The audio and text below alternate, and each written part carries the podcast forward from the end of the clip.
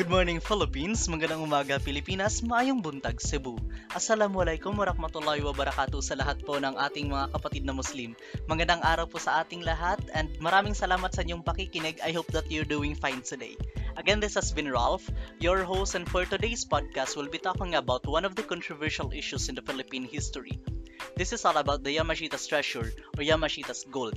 Ang kwento ay tungkol noong World War II raw may ibinaon ng mga sundalong Hapon sa mga kuweba dito sa bansa natin para itago yung mga kayamanan naglalaman ng tuneto nila ng mga ginto. And try to imagine gaano kalaki yung halaga ng mga kayamanang yun kung totoo man yung kwentong ito. Alam kong excited, excited kayong pag-usapan yung isyong ito. At para samahan tayo sa mainit na talakayang ito, kasama natin ang isang historian mula sa College of Social Sciences and Philosophy ng UP o Universidad ng Pilipinas, Dr. Angela May Quezon. Magandang araw sa lahat ng ating mga tagapakinig. Maraming salamat Ralph sa pag-imbita sa akin sa talakayang ito. Ako po, si Dr. Quezon, mananaliksik at isang professor sa Universidad ng Pilipinas. Maraming salamat Dr. Quezon sa pag-unlak at pumayag kayong maging parte ng episode natin sa araw na ito. Mahalaga pa naman yung usapin natin sa araw na ito ano. Maraming gustong maliwanagan tungkol sa Yamashita Treasure. Maraming salamat rin Ralph. Alam mo kasi, yung usapin sa Yamashita Treasure, matagal na yung pinag-uusapan at hanggang ngayon ay pinagtatalunan pa rin kasi sobrang dami ng haka-haka, agam-agam, mga rumors kumbaga. At hanggang ngayon, wala pang nagbibigay sa atin ng malinaw na paliwanag kung nasaan o kung ano man yung totoong kwento tungkol dito sa Yamashita Treasure. Nagsimula ang usapin ng Yamashita Treasure noong dekada 40 There are accounts that claims that the treasure has more than 6,000 tons of gold. Saan nga ba galing ang ganitong karaming kayamanan? Sinasabing ito ay ninakaw din sa mga bangko, depositories, commercial premises, museums, pribadong mga pamamahay at mga religious buildings. It takes its name from General Tomoyoki Yamashita na siyang namuno sa pwersa ng Hapon dito sa bansa taong labing siyam at apat na put apat. Ganun pala yon. Pero napansin ko ano, one thing, I don't know if tama ba itong naaalala ko sa mga nabasa ko kasi dati. By the year 1943, may presence na ng mga Amerikano dito sa atin. And how will you justify that naman po? Historically, by the year 1943, the Japanese no longer held control of the sea, so it was nearly impossible to transport this treasure.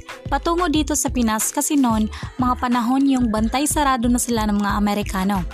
If you could still remember, Americans can take control by that year, and for that tons of gold to be hidden.